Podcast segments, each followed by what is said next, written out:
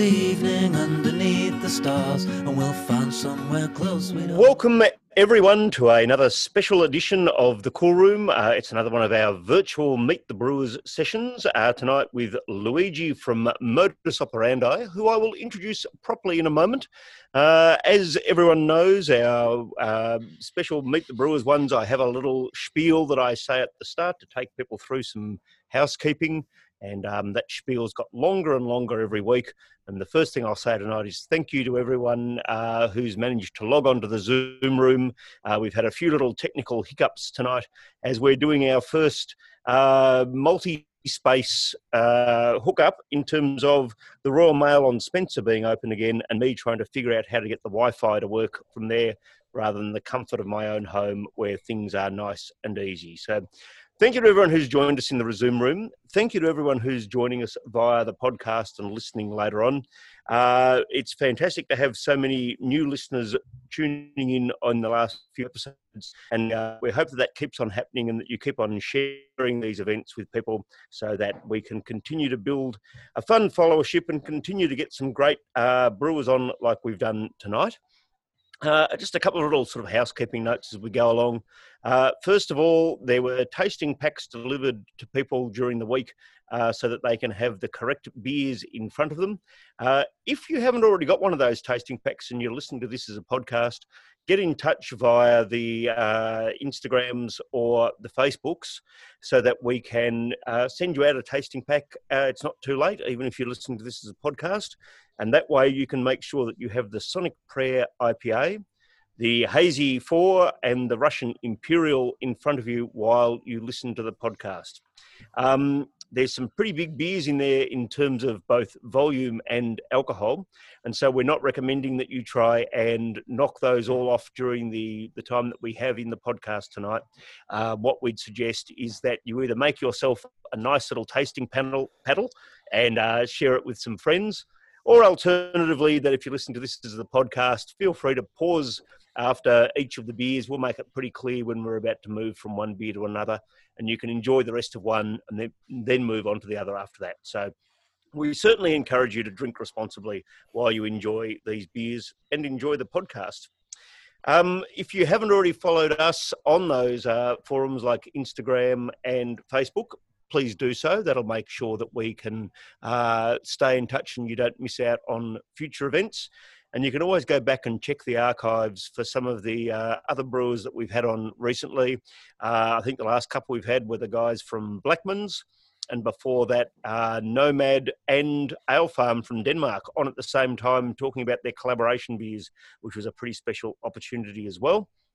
Uh, on the downside, normally this is where I spruik what's coming up next, and normally that would be Batch, which we had slated for next week. Batch isn't going to be able to get our beers to us in time, and so we've had to cancel the Batch event next week. But that's not a reason to uh, not follow us on Facebook because that's the way you'll hear about other fun ones. We've got a very, very special event coming up in early July, which I'm not going to say anything more about other than the fact that it's a very, very special event. Uh, and to coincide with that, we now have a mailing list, uh, which I think pretty much everyone who's in the room at the moment is on. But if you're listening to the podcast and you want to go onto our mailing list, uh, that way you can find out ahead of time about events. And so that's going to be a ticketed live event and there's going to be a limited number of tickets, and um, that's going to go out to people who are on the mailing list first. So, if you decide you want to be uh, on the mailing list and you decide you want to find out about things first, um, shoot us a message via any of the ways that you can shoot people messages in this modern world. Uh, I reckon that just about does it from me for an intro. That might be a new longest length intro yet. One of the most boring ones as well. I've, back in homeschool you know, teacher mode at the moment, uh, coming out of coronavirus. I'm going to hand over to Travis, who's far more fun. Travis Bristow, Warren Wu, my two co hosts. I'm going to let you introduce Luigi and kick things off with the Sonic Prayer. Thank you, David. I was uh, I thought maybe your intro might be long enough that your uh, Royal Mail internet service may have dropped out on us, but uh, you got through it in the end, so that's a good thing. Welcome, uh, Luigi. welcome to the cool room. Has uh, how's everything going? Yeah, everything's great. I just cracked my Sonic prayer. Perfect. Hopefully, everyone else in the room and uh, obviously listeners after the fact have also cracked their Sonic prayer. It looks like we just got one cracked into a microphone, so we try to do that at least once a podcast. So we're kicking off with the Sonic prayer IPA. Um, let's start by uh, hearing a little bit um, of the backstory of this beer. Uh, yeah, sure. Um, so starting from the name, uh, it comes from a, a, band called Earthless, and it's this psychedelic rock pop weird band. and uh, when we created this beer, was actually the main song that was uh, running around the brewery. So for that reason, we thought this beer is loaded of hops, definitely is, and hops uh, have this bit funky psychedelic effect on you. I don't know if it's the hops or the alcohol. I'm not sure about that, but uh, we thought was uh, was good to give uh, the name to the beer. Yeah, it's a, yeah, it's a great name too. It's uh, you know, it works quite well. And as you said, it's it is quite hoppy and which is perfect. It's it's quite a traditional sort of IPA for the most part. Um, it, it is and is not as well. Uh, it's definitely not an easy IPA, but um, yes, is uh, roots in the traditional West Coast IPA, but then uh, we developed during the years, and uh, there's heaps of uh, modern hops in, in this beer. So we're going from uh, American to Australian hops, and that's probably part of the unique taste of Sonic. Can you uh, give us a, a, quick rundown of the of the hops that you've used, just so the listeners can get a bit of a vibe in comparison to those US hops versus Australian hops? Yeah, so I think all the listeners know that uh, American hops are very citrusy, while uh, Australian are more on the tropical side of it. And uh, we discovered that if you mix them properly, you're actually getting a great profile and uh, this kind of a fruit salad, really. Yeah. And, yep. Uh, and that's what this uh, Sonic Prayer is about. it goes from, to me, it's like papaya and um, and a nice hint of citruses. Uh, however, it doesn't doesn't have that overly hoppy flavor. It's super hoppy, but without being boiling too hoppy. Mm. If uh, it doesn't make any sense, but uh, it makes this beer very dangerous and drinkable for a six percent. And uh, we're really proud of this beer. It's our one of our, our uh, battle horse. Have and, you managed to keep the same hops in there all the way along, or have you had to tweak the uh, recipe uh, by choice, or by uh, were you forced to by what hops were available? Uh, a bit of both. Kind of all our beer uh, keep evolving, uh, adjusting on our taste. Our tastes are changing every every time. Sometimes you think is you're happy with the beer, and then next time you try, like, ah, how about we try this one? So we ended up with four different hops in uh, dry hopping. and uh, and then the other thing that probably not everyone knows is that hops is very dependent from uh, the season, and uh, hops actually changing during uh, during different years for how much effort anyway the growers do to keep it uh, as close as possible. They can't control the, the weather, the temperature. so every year we pretty much taste all the new ops we have available and we decide what to do. Yeah, nice. And and how does this beer tie into the modus operandi story? Um, you know, for, yeah, for so I think modus operandi is, has been one of the first brewery uh, in Australia to be super heavy on uh, on IPA. Yeah, yep.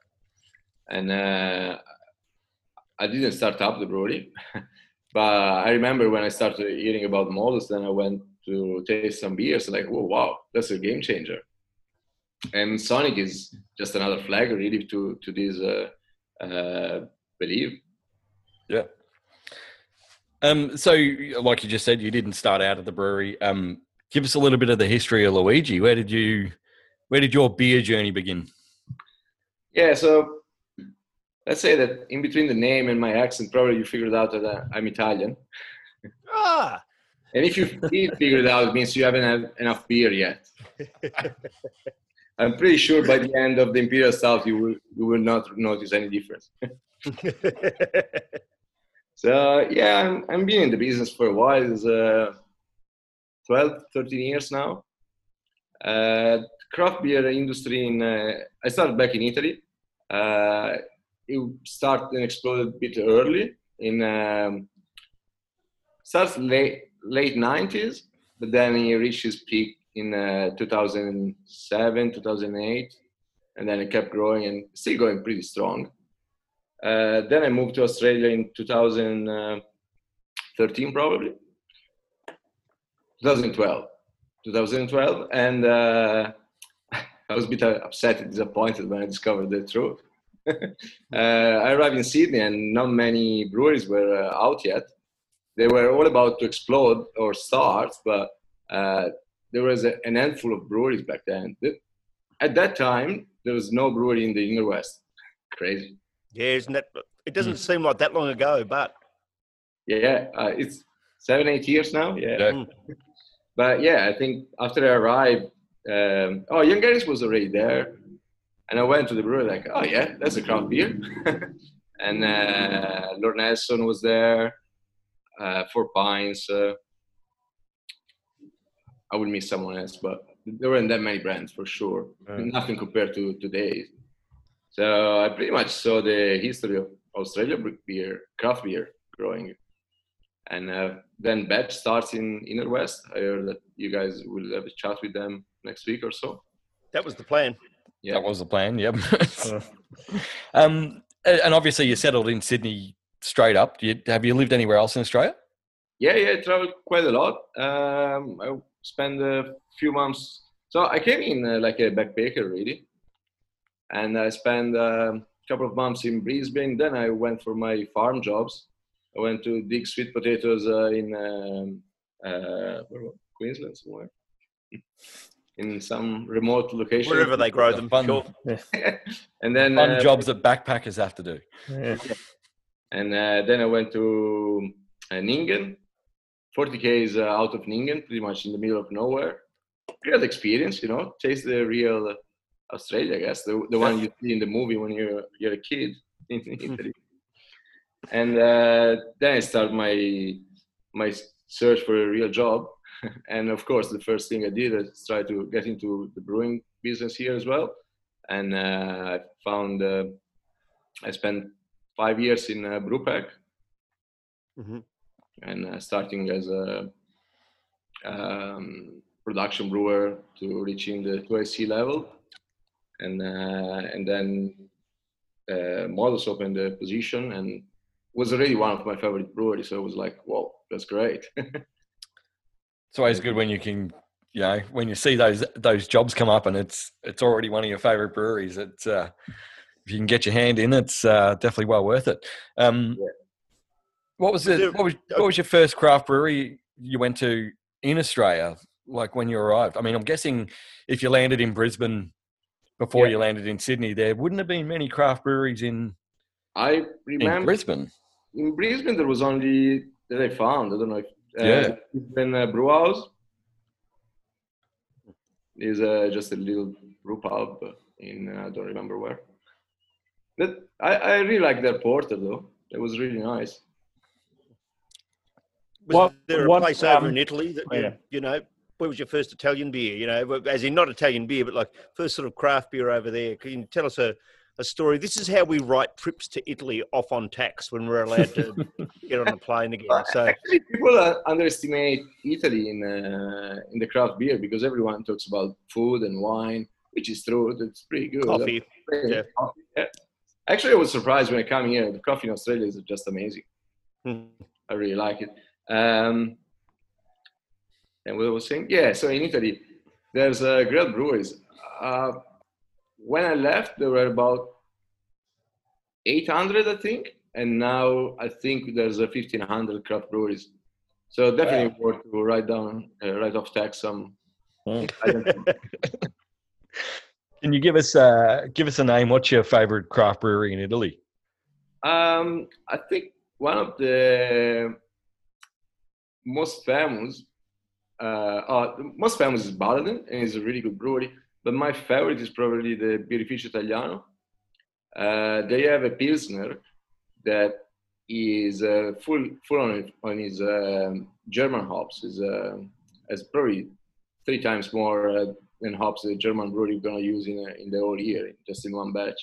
Uh, is there a, is there a town or a city we should visit? Like if you were, you know, going to do your sort of European brewery tour, what what town do we stop in in, in Italy when we go around? It, it's very different compared to to here. Um, how Italy is is totally is completely different uh, from Australia, of course. So in Australia, you have your cities, and uh, all the population is all built around this city. Instead, in Italy, it's all spread.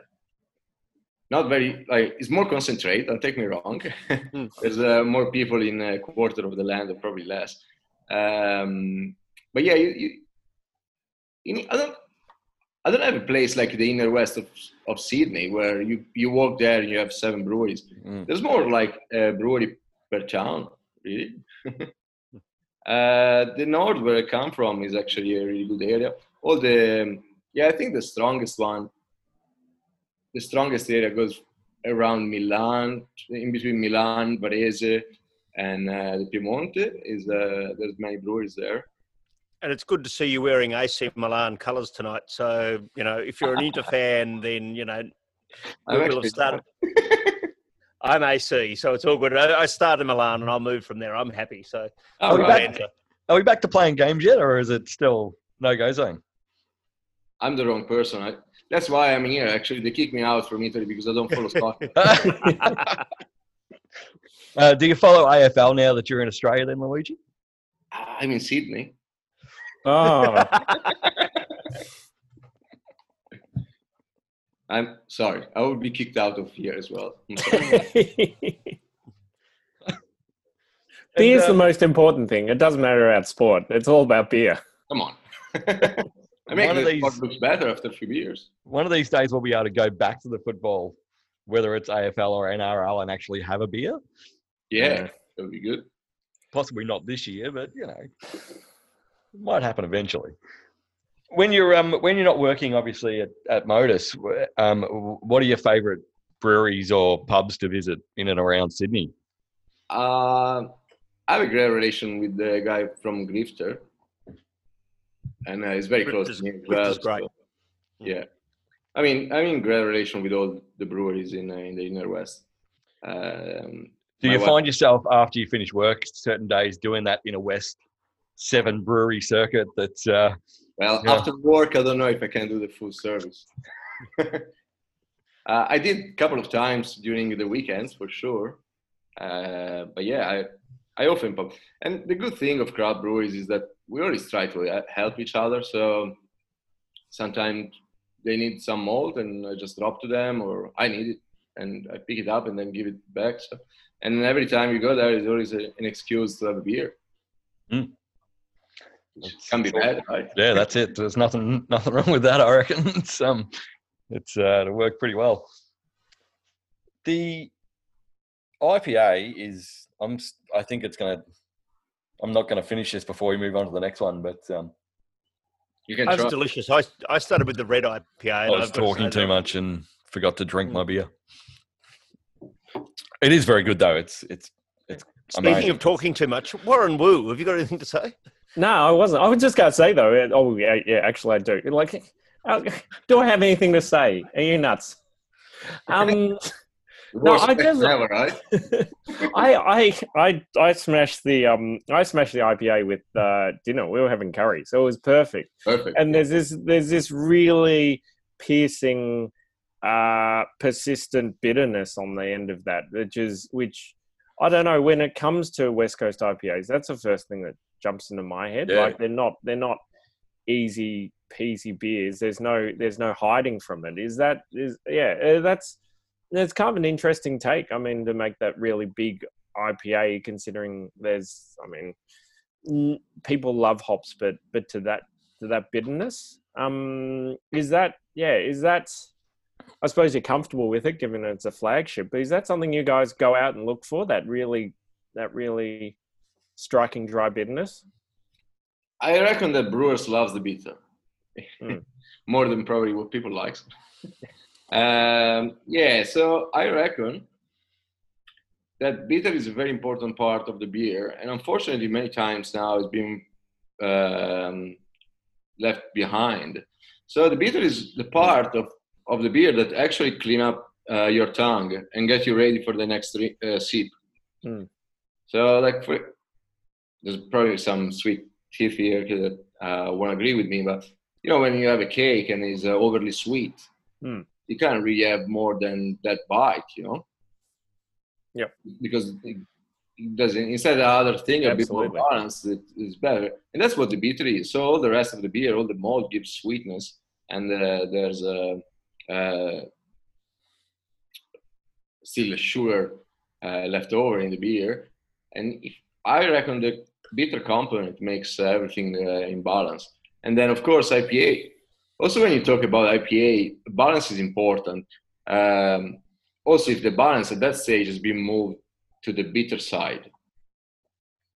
So there's some beers that are good to have on the sweet side, and other beer uh, they're much more enjoyable in the bitter side. Especially West Coast IPA, they, when they were born, they were very, very, very caramelly. Hmm. Were very rich. They have, they have a very thick body. If you didn't have a, good component on uh, on bitter, then uh, you hardly drink it.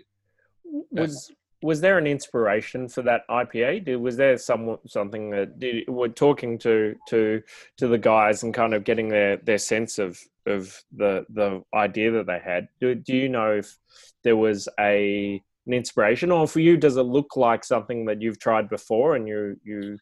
you kind of try- Uh, as I said, Sonic is changing, is keep changing and evolving. I think at the state it is now, it's unique. Hmm. Uh, and if you have this one, I think many people can pick up in a blind taste that this is Sonic. Hmm. Uh, it's very particular. It doesn't follow many rules. As I said, it is a West Coast IPA, but it's not. Is uh, yeah, in a Western Sydney IPA. Inner West. No, no, that's Northern Beaches. Shall we prepare our palates and get ready to move on to the onto the hazy? Unless Warren, you look like you're about to say something else, and I cut you. No, off. no, no, I wasn't. I was. Uh, I've. Yeah, nah. I'm, that's good. Um, I've already started. It's.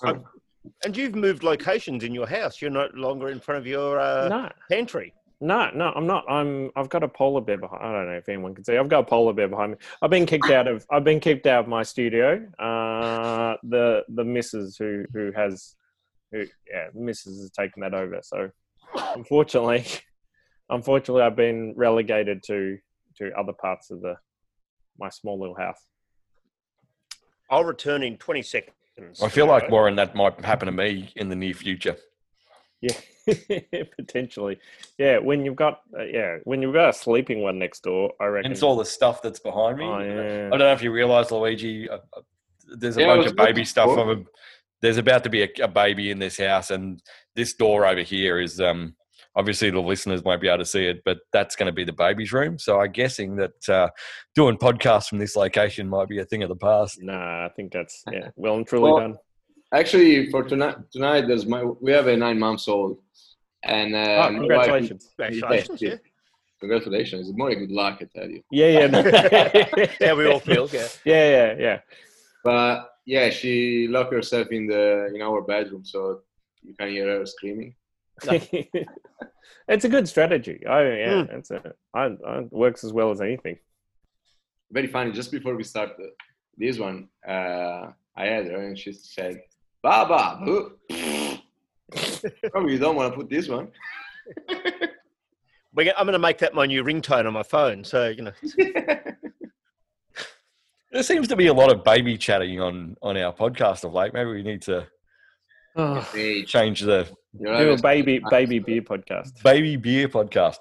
We are Yeah, I- totally gotten off track now. We have, the reckon? listeners are going to be like, "What the hell's going on here?" Let's bring let's bring this back into some form of an alignment, Warren. And Yep. um, I believe we've all opened up our hazy. So I'm going to hand over to you to to launch this one. Um, Um, I think I think it's yeah. This is this is it's a good hazy, and that ten percent. I think the hazy. I think that texture um, really hides it as a sweet character, and it's yeah, it's pretty remarkable. Not having tried the other hazies in the Modus range, um, how's how's the, what's the what's the flow of them? Like, if I was tasting this one, how would I how would I compare it to previous examples of of um, the Modus Hmm. Hazy series? Yeah, so Modus has done Hazy for uh, for a few years now, but then we just decided to kick off with the Hazy series, and uh, this one is uh, the last of the first run of this Hazy series, the fourth one. Uh, well, definitely ABV is the biggest we have done so far. Uh, we got closer last year with Future Factory Triple IPA. It was a nine percent, and uh, this time we just try to break the boundary, move the boundary even more, and we went to ten. Um, was like an unknown land when we decided to do it. uh, because you know you don't want your beer too boozy, and we didn't know how this one would work out and how many kilograms of hops we, we had to add, and we had a lot. Clearly. There is a lot of hops in that beer. Yeah. I, I know the guy that chucked all the hops in the fermenter. it's, it's the guy that had to uh, shovel them all out, which is yeah, I agree. Having, having done both That's the jobs, the shoveling out that's worse than the shoveling in. How about the guy that picked up all from the floor after the explosion? Yeah. Oh. Yeah, when you put heaps of hops in, then usually clog the bottom, and Mhm. it's fun to get it out. It takes probably half an hour to try to unlock the bottom, and all of a sudden, Wow. explosion. that would be Anyway, a sight to see. It's good, so it's important.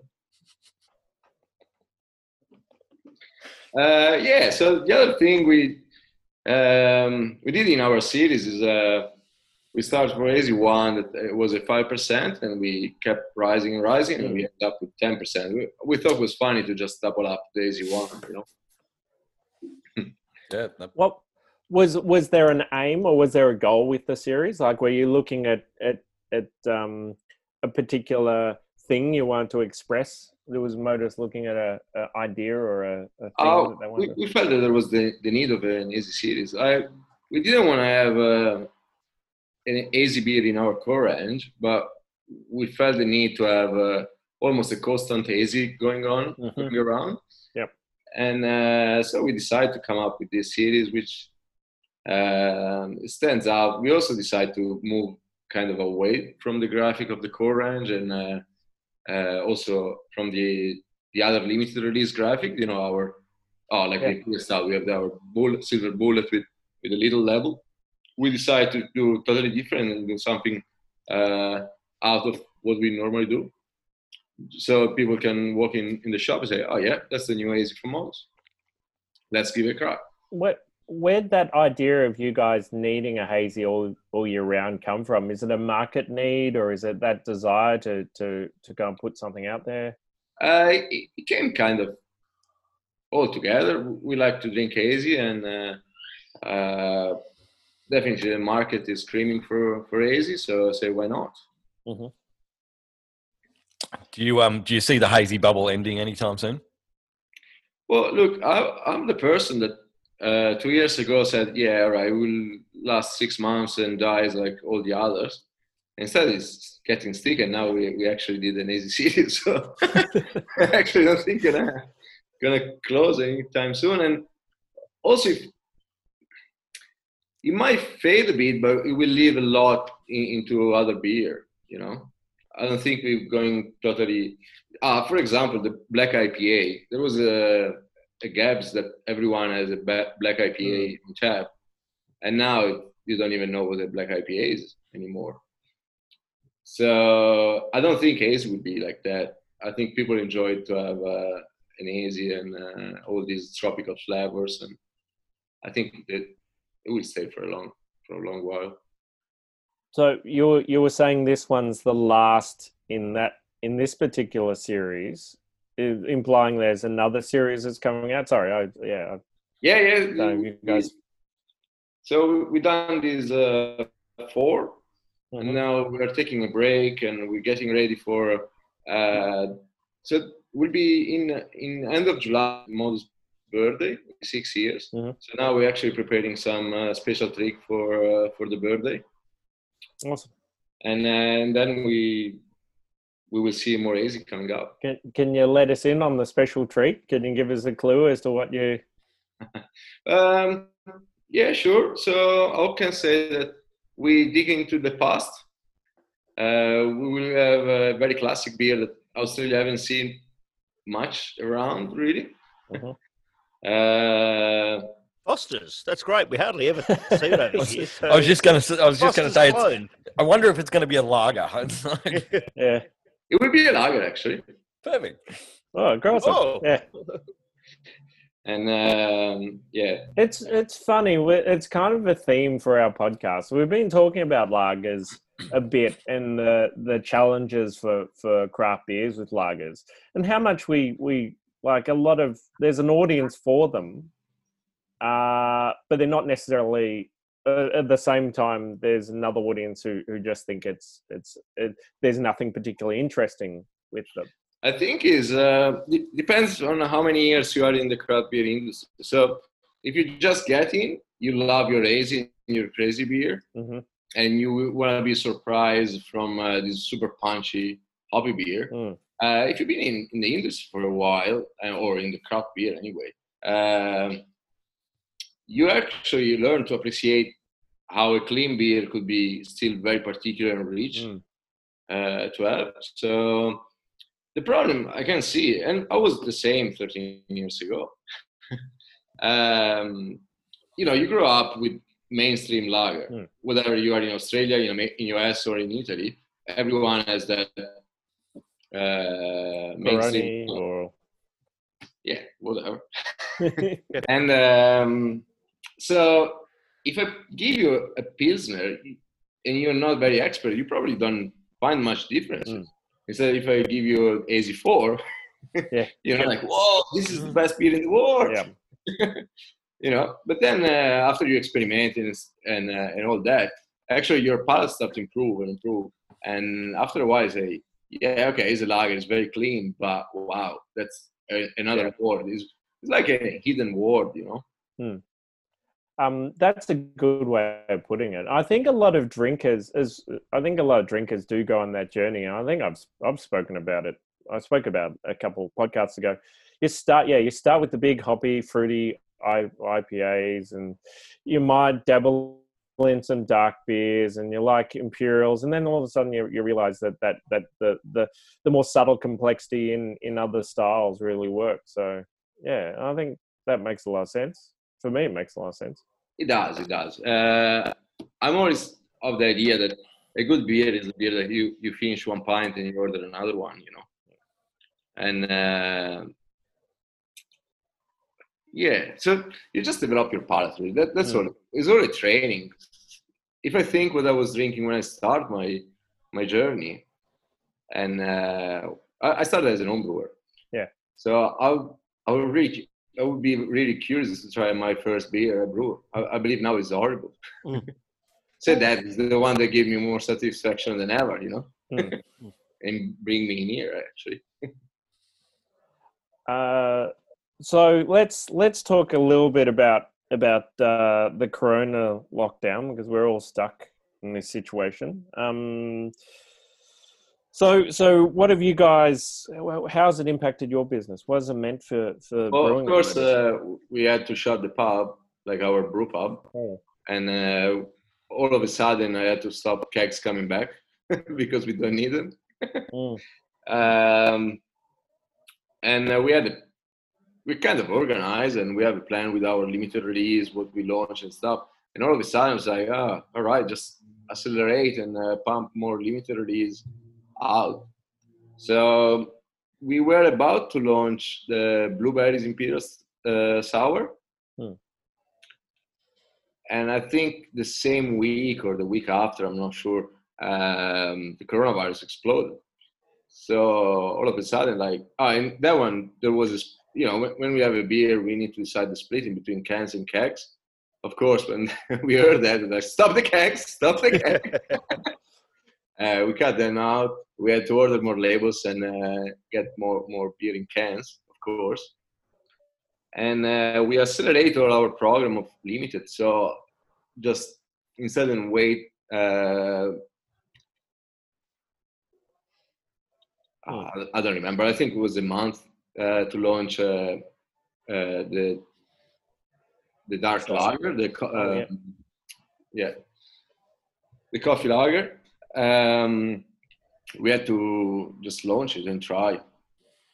Definitely, it's been a very a big mess, but I think we we done well. We also accelerate the process. So the AC series was already in our plans. Was already planned. Was uh, or all, all figured out really. Um, we were planning to launch later than that, but then uh, we thought people will stay more home. Probably want to discover more beer than normal. Um, just accelerate a bit. Have you? Have, is that what you've found? Has Modus kind of kept on uh, more cans and still and still there's an interest there for for your different for all those different styles yeah. that you do? Yeah, definitely. Uh, the core range went really well during the coronavirus, but mm. uh, definitely having a bit more limited release than what we usually do is uh, definitely help. How how the blueberry sour sell? Did that did that really well? Actually, people keep ringing to to get more cans, but none. it's a good sign. Yeah, yeah that's great. Yeah, yeah, yeah. yeah. yeah. It was actually impressive. All the limited release we done is pretty much all sold out uh, probably three weeks maximum. Yeah, we've done really well. Also, the AC series has been great. Uh, went great for for the public. Yeah, they love it. People are asking for. It.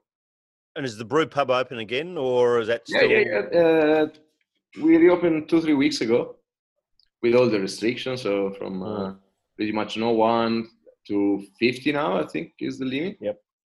Uh, people were at the beginning when uh, the, the first week that was probably 10 people i think uh, there was people lining up outside the gate so we had to take a booking which wow. never before yeah there's people really I probably i didn't leave that one because li- working in, uh, in a brewery having a, a, tap is not too hard yeah but i believe that uh, other people that they spend more than a month without drinking out of a tap. They, they were just burning to have a, a nice pint.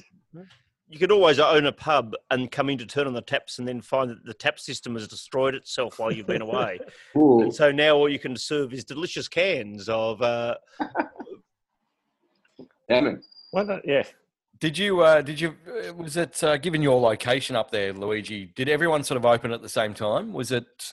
you know, you, you talked about people lining up. Um, were was it the same for the whole area? Was it something that? Yeah, yeah, no, it was pretty much everyone open and. Uh, Melbourne's out there at least.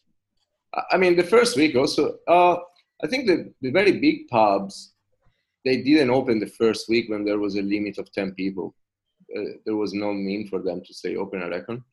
Um, and yeah, yeah, we have a big pub next to us and they didn't open the first week. Yeah, but definitely, it, we're going in the history book with this uh, virus. Finally, you know, all the other generation went to war and stuff. We, yeah. coronavirus. it is interesting in that front. It's going to be something that's talked about in a generation's time about um, how we couldn't get tap beer in 2020. Yeah. It's something I already lived actually. When I was in England, I was working in this farm. Uh, I didn't have a car back then, and uh, I got stuck in the farm for two months. So the first time I could get to the town, uh, I went straight to the pub, of course, and some super dry beer, and I thought was the best beer in the world. so I was ready for the coronavirus. Yeah it's um it is an interesting thing to finally get back into the pub and actually see the beer in a pint glass and it's a totally different world it's been a very enjoyable week for me There's nothing like trying to clean an entire pub that's been shut for ten weeks. I'll give you that tip. That's the bit where you, that I, but I've learned you, you don't know how big a pub is until you've got to clean it. So you know, Well, actually, on, on, on this theme we the the week before, the couple of days before we actually opened the the brew pub, there was the whole office down cleaning uh, the brewery. It was- no, it's very real. It's a There's a lot to clean if you haven't used for a while. That's for sure. yeah. It, yeah, it's kind of like, uh, um, let's throw in another type of space. Yeah, venue just before vintage, uh, like a winery just before vintage. mm, It's it's we we uh the the the the um karcher the the jet sprayer it, all over the place and scrubbing and enough caustic soda to to skin a cow. and that Um, was just you. and that was just for me. Yeah, that's. Uh, um, gee, that hazy's good. I've I know, just I- annihilated. I agree. I've annihilated that. like, and and it's ten percent. It's it's yeah. It, You can't. Yeah, It doesn't. You can. The sweetness gives it away, but apart from that, It I was don't think- ten percent the other night when I had it as well, and uh, it, it certainly doesn't hit like a ten percenter. Oh. That's good. It's And then- beautifully balanced. It's a, it's a very drinkable ten percent. More than more. uh, If you reckon the six percent Sonic uh, Sonic Prayer was a sort of a dangerous six percent, this is a very dangerous ten percent. Yeah, this In is fact, extremely. The last when I first had this beer, David, was when we were doing our little uh, side podcast of the cool room after your your massive cog wheel broke off your compressor. Flywheel. I'm an expert now. I think I got cogwheel. to the end of that recording and realized that uh, it was actually a 10 percenter at three o'clock in the afternoon or whatever time it was. Yeah, it's a very dangerous thing to uh, to encounter. Well, yeah, beautiful floral note. Uh, anyway, shall we? Shall we? Did we ask which hops were in this one? Oh no, because it Well, says on the side of the It can. does doesn't say it? on the side of the can. so- Yeah. Well, it says hazy on the side of mine. So, but having If said you that, keep turning, there's written under. the oh, okay. Hang on a second. Yeah. give us, uh, maybe Zach give us a breakdown. beside in, Is uh, that go, so, mm, Uh, so, it's a kind of a new hop. Uh, it came across in the last probably two three years. I'm not sure. Uh, We really like it. We already use it in many other beer. Mosaic is the one of the classic hop uh, for uh, for hazy especially. And uh, but the surprise was the H-Short RT four double three seven. Hmm. Sounds like a gun, but Yeah. this is the experimental hops from um, New Zealand. Uh, that we found it very interesting because it crossed a bit the line in between a New Zealand flavor and Australian as well. So, because New Zealand is a bit colder than Australia, uh, hop profiler are similar sort of uh, American Hmm. hops, but they still carrying some uh, tropical fruit. Instead, on this one, what I found is as a very Australian profile. And uh, it was the first time we, we used it, and everyone loved it. Did, how did you did you use it as pellet or did you did you use um or did you actually use hop hop flowers uh, hop Pellets, yeah, yeah. pellets? Yeah, we, we can't really use uh, hop flowers in uh, in our brewery. Oh, oh. And, did, and did you do a experimental batch or two, or did you just sort of launch into the full the full go? Now we're really sure of ourselves, so we just jump in. Millionaires there, you say? Yeah, sure. Why not? yeah, Give me here. Yeah, uh, I think in a brewery you, you need once your process is uh, is nailed down, you can go a bit on crazy stuff because you know that the base will come out nice, you know, and um, I mean, yeah, I think I always to- especially when I'm training some new brewers, is that you probably can have the best recipe in your in your life, but if you're uh, keeping and uh, you don't know what to do, you're probably gonna waste that that recipe, you know. Instead, I find that yeah, Well, once nail- and usually when when you taste the beer from a brewery and it's good, most likely also the other taps are, are really good. Hmm. It's hard that a good brewery would pull out uh, a bad beer, and I think because they nail their process. I find that fascinating as a, a probably now an ex home brewer, but also a home brewer. That sort of notion of, you know, you're always so precise when you're a home brewer. You know, you're measuring out every gram or ten grams of hops and so forth. Whereas clearly, once you just you're doing it every day, you must have that feel for it, which you never have as a home brewer, and you're making one batch a month or two batches a month, which is what I used to do. Yeah, I think uh, the vision of a brewer is a bit different from an home brewer. Is um, your Hmm. focus are on other side. Yeah, so um, you really know what you're doing, and the recipe. I mean, it's it's very important. You don't you don't do a recipe randomly, uh, but you give less importance to the recipe to compared to all the rest of the process. It, it- this reflects the conversation, and maybe it's because I was having a this conversation with the Italian pastry chef, so the accents kicked it off. But it's like he was, we were discussing uh, baking at home, or like homebrewing at home with yeast, and he described baking at home, baking sourdough at home, like making pancakes. You know how the first pancake is always fucked. The first Yeah. pancake is always something's gone wrong. You burn. Are you going to go on to say the second one is as well? I mean, No, no, and- the second one. No, Then the you second one, no you've got it right after the the second one because you cool down the pan, you do some. Speak for yourself, you do Brian. some- well, yeah, yeah, I that's can right. But like, I'm capable of, of stuffing up an entire batch. it's good to hear. Cheers. chicken beer man. Um. Anyway, so so like with a home brew, it's very and and like with sourdough baking, your your batch is basically the first pancake. Your if you don't know your shit when you're a home brewer, or and I suppose to a large degree with commercial brewing, after a while you get that feel, and it's not your first batch every time.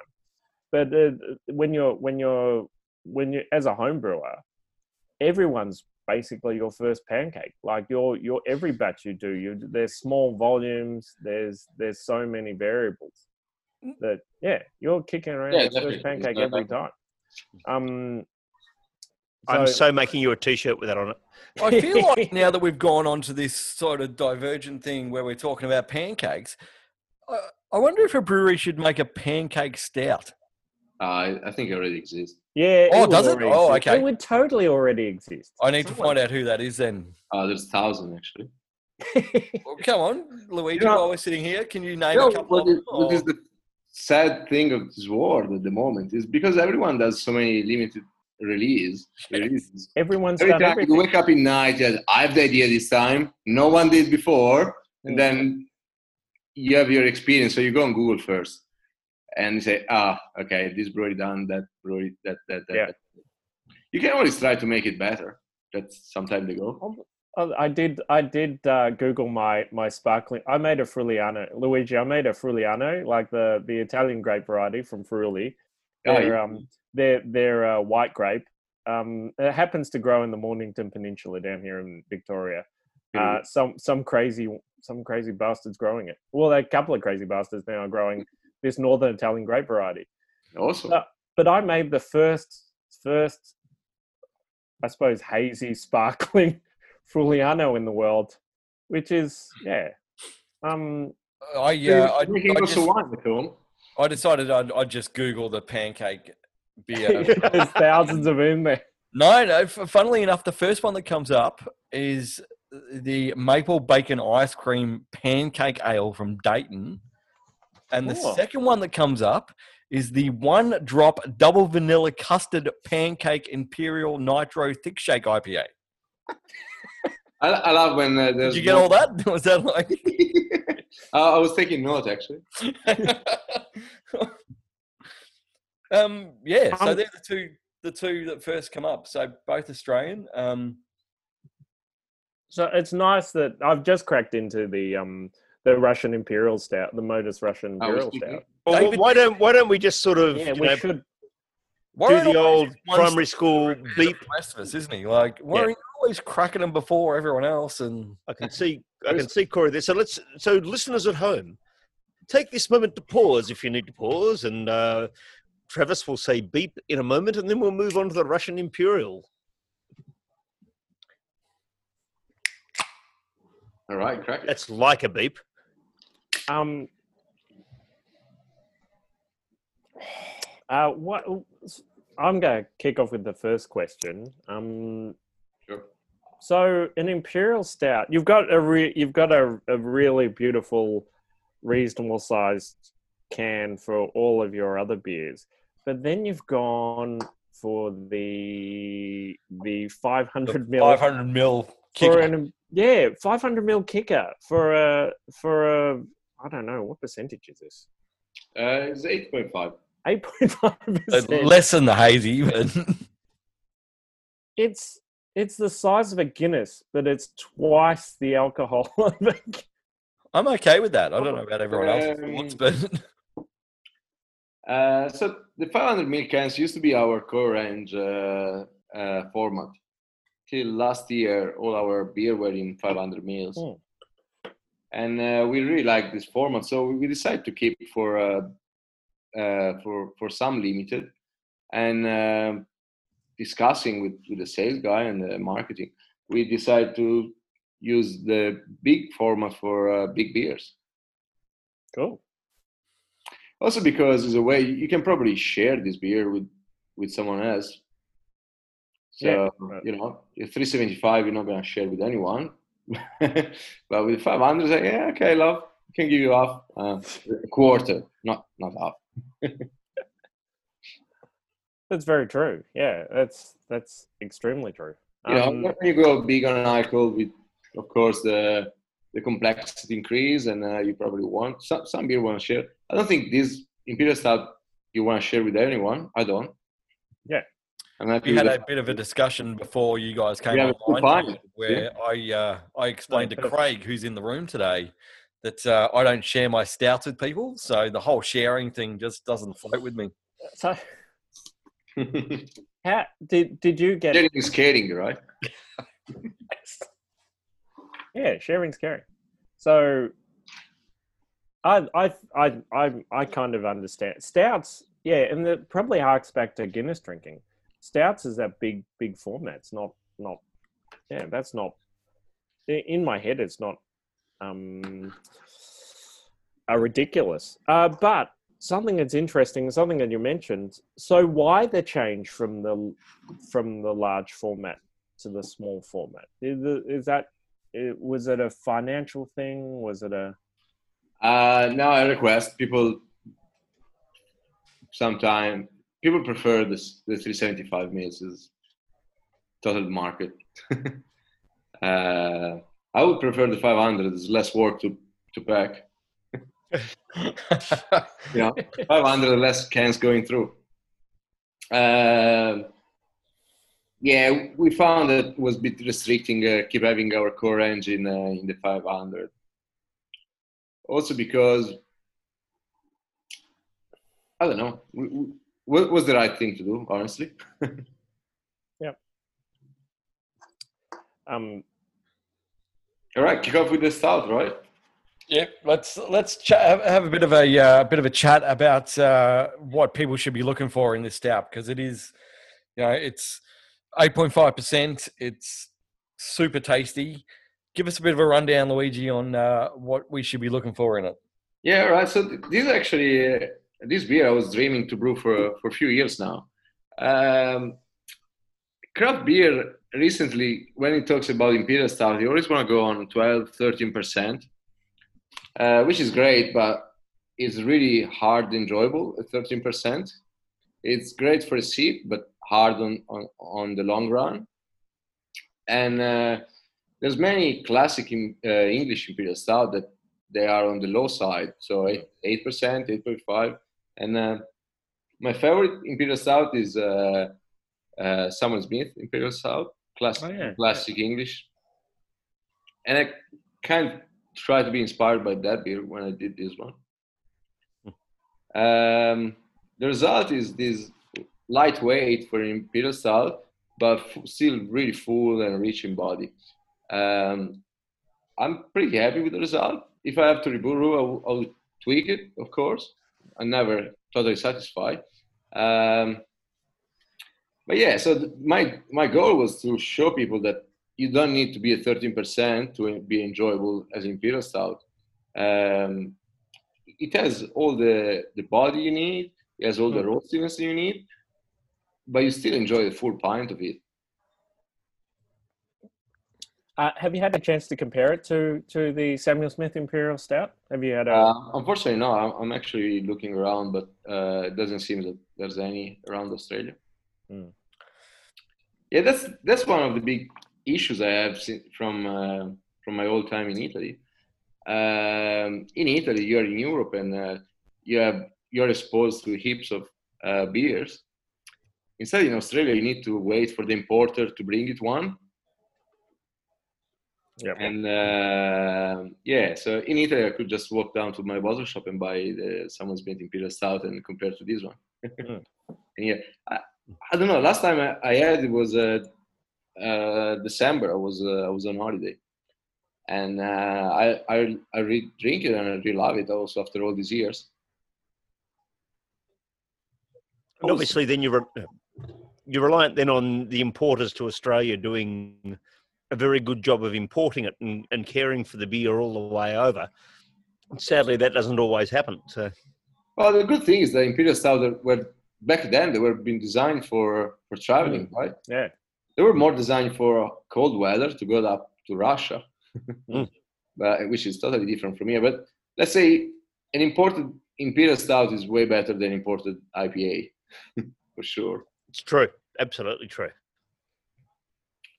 And um, moreover, in this beer, we actually decided to do a col- collaboration with our good friend uh, from Gladfield, which is a small malt producer in New Zealand. hmm and um, we we have a great relation with them. And w- almost all our core range is fully filled with uh, Gladfield malt, but and they always ask to do a collaboration with. And when we decided to do this imperial style, I said, well, there can be a better beer where the malt is the is the big guy compared to the Mm. hops uh, than imperial style. So we just had a chat with them. They, they were super keen to jump in and uh, here we go. So we one thing different that we have done at Modus compared to other releases is that we actually uh, published the the homebrew version. Is that right? Yeah. Nice. Yeah. Cool. And do you think we'd be able, would an average home brewer be able to get their hands on the kind of ingredients that you're using, or I think so. Yeah, yeah Gladfield uh, is service also uh, homebrewers uh, uh, shop retails. So yeah, it should be it. Pretty easy. Yeah, and it's um, got- Yep. As I said before, like you need to nail your process. So, so don't don't blame me if it doesn't come perfectly. We're we're seeing that sort of thing a bit down here in Melbourne with a couple of the, the brewery shops where they're they're putting the ingredients together for a particular brewery's um, right? beer. So it's kind of becoming a bit of a a bit of a thing. Um, I know there's a there's a place not far from where I live that uh, uh, puts together the ingredients for one of the Hop Nation beers, and people Right. Obviously take that home and and do a home brew of it and compare it to the the original version. It, it's um it's an interesting take on things. To you know, you can compare the two and see what the differences are. And Well, definitely, home brewing has a big spike during the coronavirus. People Mm. stuck at home and say, "Oh, actually, I can try." it." You try to figure out what vessel around the house you can brew in. You know, it's like you know, do I use this vase or could I use you know I mean, find a way to hollow out the dog? can I put it in the bathtub or? Yeah. yeah, you don't need a bathtub. You don't have to go out anymore, so it's fine. Actually, talking about Samuel Smith, they're still fermenting in uh, in open tab. So a bathtub is actually pretty close. Yeah. Yep. We haven't done that. You've just got to make sure you have the right yeasts in your bathroom, but that's another discussion from start to finish. So, Oh, this just took a really big turn, David. on a happier on a happier note, this is a beer that for me is a very wintry sort of style. You know, and you've indicated you've got a lager coming down the line, but you know what else is going to be happening in sort of you know winter, perhaps early spring. What beers have you got coming down the line that we can look forward to, aside from the ones you've already hinted at? Uh, yeah, so next week we should have a West Coast IPA coming out. And uh, Nice. we'll be actually real old style West Coast. We'll be digging to the 90 roots. uh, so, yeah, as I said, would be nice to compare to Sonic because, uh, as I said, Sonic evolved and um, is a mix in between a modern and a classic IPA. Instead, we decided to go 100% classic on this one. So it would Hmm. be very interesting. and I'm not sure whether you read your um, your notes that I sort of sent through or not. Not everyone reads their show notes, but there is a traditional cool room question that we always like to ask people, and you know most people have been subjected to this along the way about you know the the podcast is called the cool room because it's such a you know important part of breweries and pubs. Uh, what's the strangest, perhaps funniest thing you've ever seen in a cool room, or something you wish you'd never seen in a cool room but unfortunately had to witness? or a brewery. Yes. Well, I think one thing that they always generate lots of laugh, anger. Depends. So who who look at is very funny. Who's who is the one in the middle is very bad. is beer shower. I would say that for a million of people, a beer shower sounds like a dream. If you are the brewer in the middle of the beer shower, you probably ate that moment. so it usually happen when the beer is really, really cold, which zero degrees, and usually happen in winter. so a cold showers, and then beer is great, it's great and everything, but when it goes in the eyes, it really burns. It's And really- when was the last time you experienced a beer shower, Luigi? Um, myself personally, it wasn't at Modus actually. It was in the previous brewery, and um, oh, okay, that, that's pretty fun. So in the previous brewery, I spent five years, and uh, but uh, I trained probably more than forty brewers that now are around other breweries. and every time I train someone on the dry hopping, I always tell, look, make sure you need to add 50 kilos or 100 kilos of dry hops uh, in this beer make sure that you have everything clean and ready, all, all open. As soon as you start to chuck the first bag in, get ready to chuck all the others as fast as you can. And they, all them, let's say 99% of them, they look at me with that stupid look saying, Yeah, I know what you mean. sure, you know. so this guy did. He gave me the same look of many others. And all of a sudden, the beer started to explode from the fermenters he ran down the, the stairs and say, "Oh, I don't know what to do." So I had to walk up the stairs. I was going to say, go back up there, the son. Coming in and uh, and close it. Like, yeah, you remember that look you gave me? Thanks. Yeah, beer shower. Always there's a hot swap and beer showers. I think they they are the two funny things that happen in a brewery. It's that kind of thing that once once you're in the industry and you know you've you've done it a couple of times, but for outsiders, and this sort of podcast is a bit of an introduction to people who are you know just getting into the industry. You've uh, if anyone ever looks you in the eye and says that now now you know what you've got to do. Particularly if it's Luigi who's looking you in the eye when you're Yeah. up at Modus I, next time. if I train someone that is listening now, remember this moment. I do find. David, that uh, when we do ask that question on the podcast, that uh, we get uh, a lot of stories about explosions of some description. It's, It's- a running theme. Kegs exploding. Yep. keg exploding. Wow, didn't happen to me. We've had a couple of stories about uh, about kegs not behaving the way kegs are spo- supposed to behave, and Yeah, right. they're, I, I was talking more uh, hundred hect- uh, ten thousand liters beer. that's yeah, that's what I thought you were talking about. Fifty liters is not a beer shower, that's for sure. Fifty liters will just get wet. no, but it can take your thumbs off if you do it the right way. ah, right. Oh, that kind of explosion. Yeah, now I get. It. Yeah. uh, this is the point in the podcast where we normally throw things open to the Zoom room. So if anyone wants to either type in a question or uh, feel free to wave your hand in the air and say you'd like to ask one directly. And Travis, who's in charge of the pots and pans tonight, can make that happen. But um, if that's not the case, because uh, I think most people tonight, I know we've asked all the design questions that Corey would normally ask, and Michaela Well, is I've got sitting one very- more design question to ask because I'm really Yeah. curious. I love the fact that uh, your ring tops on your cans are labeled with your your logo. Oh yeah, the the flick. Yeah. How did that come about? Was that something that um, We've probably been, been like that from the start, or has it been a bit of a new thing? Uh, since we moved to the 375, we decided to, to have this flip top, and we've probably been the first one in the industry to do it. And that's what I was about to say. I can't think of another brewery that actually does that, and it's it's a design feature that stands out on the cans because you you kind of look at it and go, "That's that's great." Like, um, I'm guessing it's probably not cheap to do it, of course, but it's um, it uh, it definitely makes things stand out.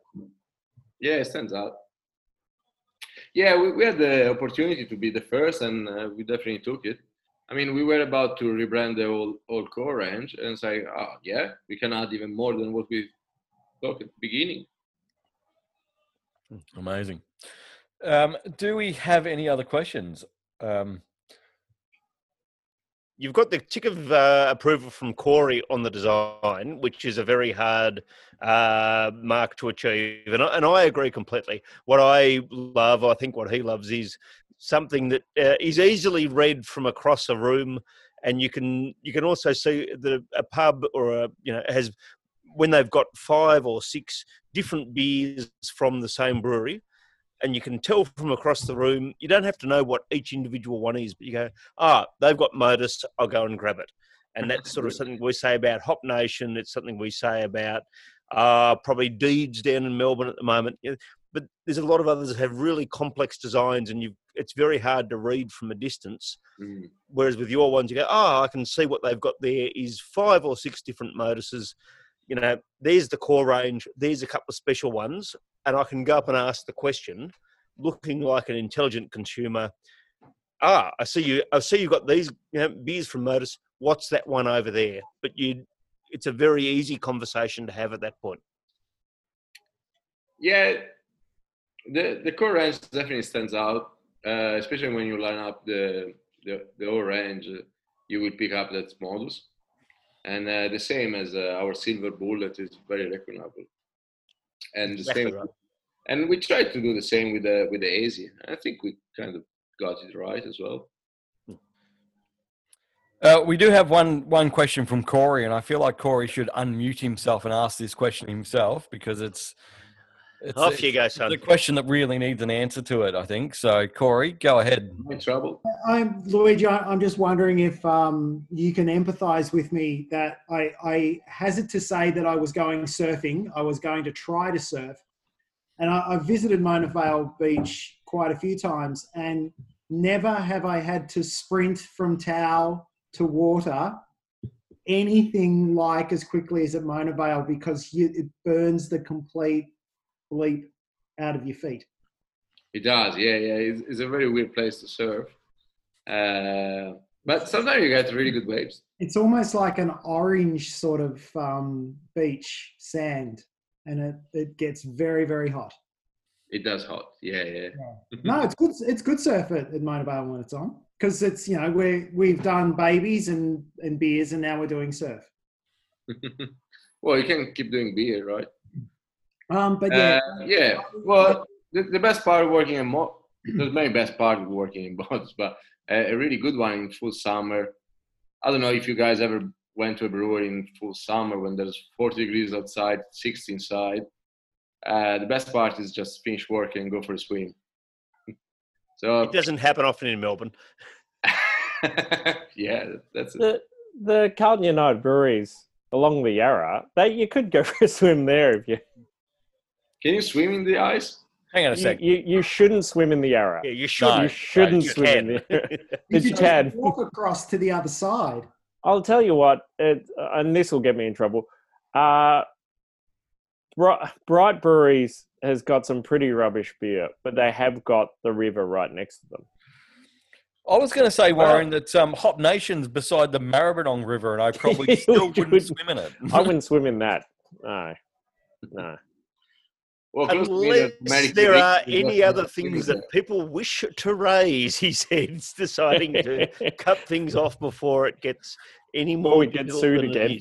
You don't want to talk about breweries that are on the side of rivers?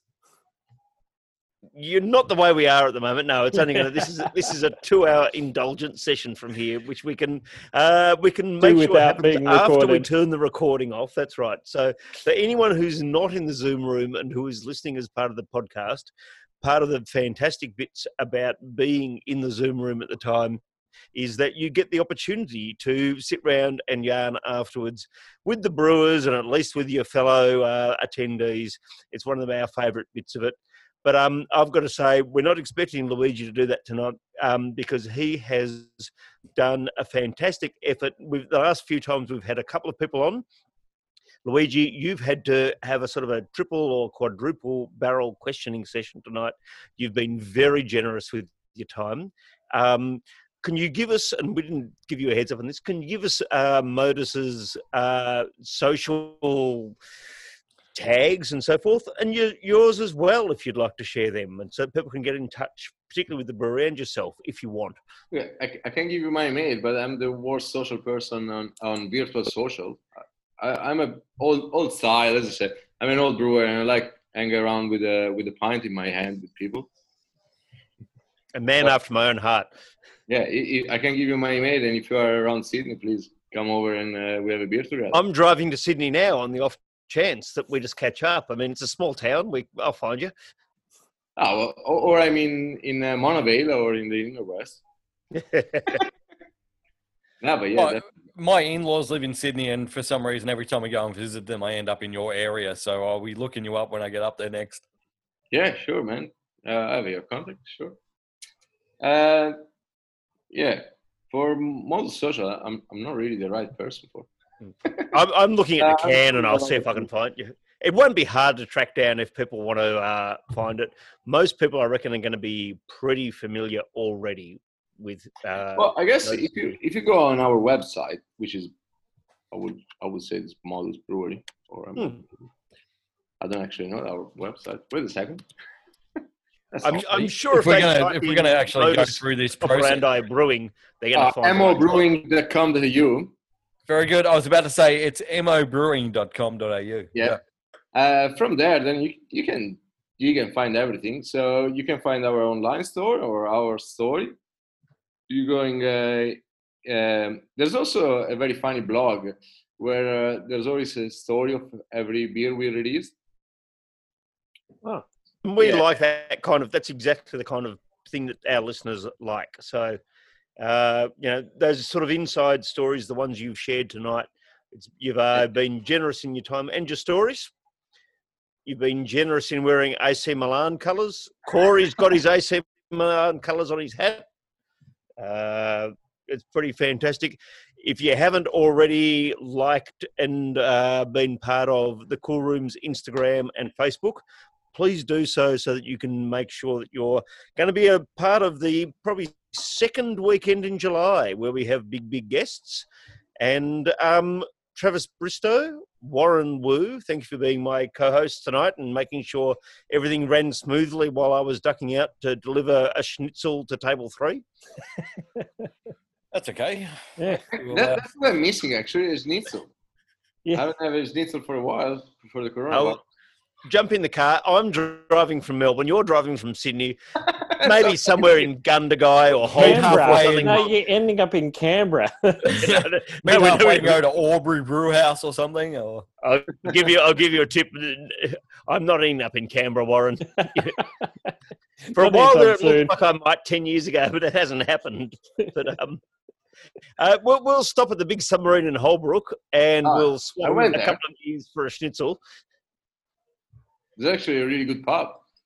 Yeah, it's a also just the gentle irony that Australia's submarine base is 300 kilometres inland. So I found very funny when I saw the submarine there. Like, okay, I didn't know the ocean were arriving to here. was arriving. Um, in all seriousness, thank you again, mate. You you've been very generous with your time. And thank unless you. anyone else has anything to say, um, we're gonna cut off the recording now, please, Travis. Can do. Over and out. Hey there, Cool Room listeners. We've got a little ad for you. No, we're not asking for money so that you can advertise quality mattresses, razors, or any of those other sort of things that seem to get advertised on podcasts. What we're looking for is other fun podcasts that would like to share a 30 second ad with our listeners, letting everyone know why they're so great, and in return, letting us share a 30 second ad for the Cool Room. We know that right now there's a whole lot of people who are looking for fun new podcasts to help them while away their isolation hours. So if you've got something to share, drop us a line via our Facebook or Instagram accounts. Right, add over.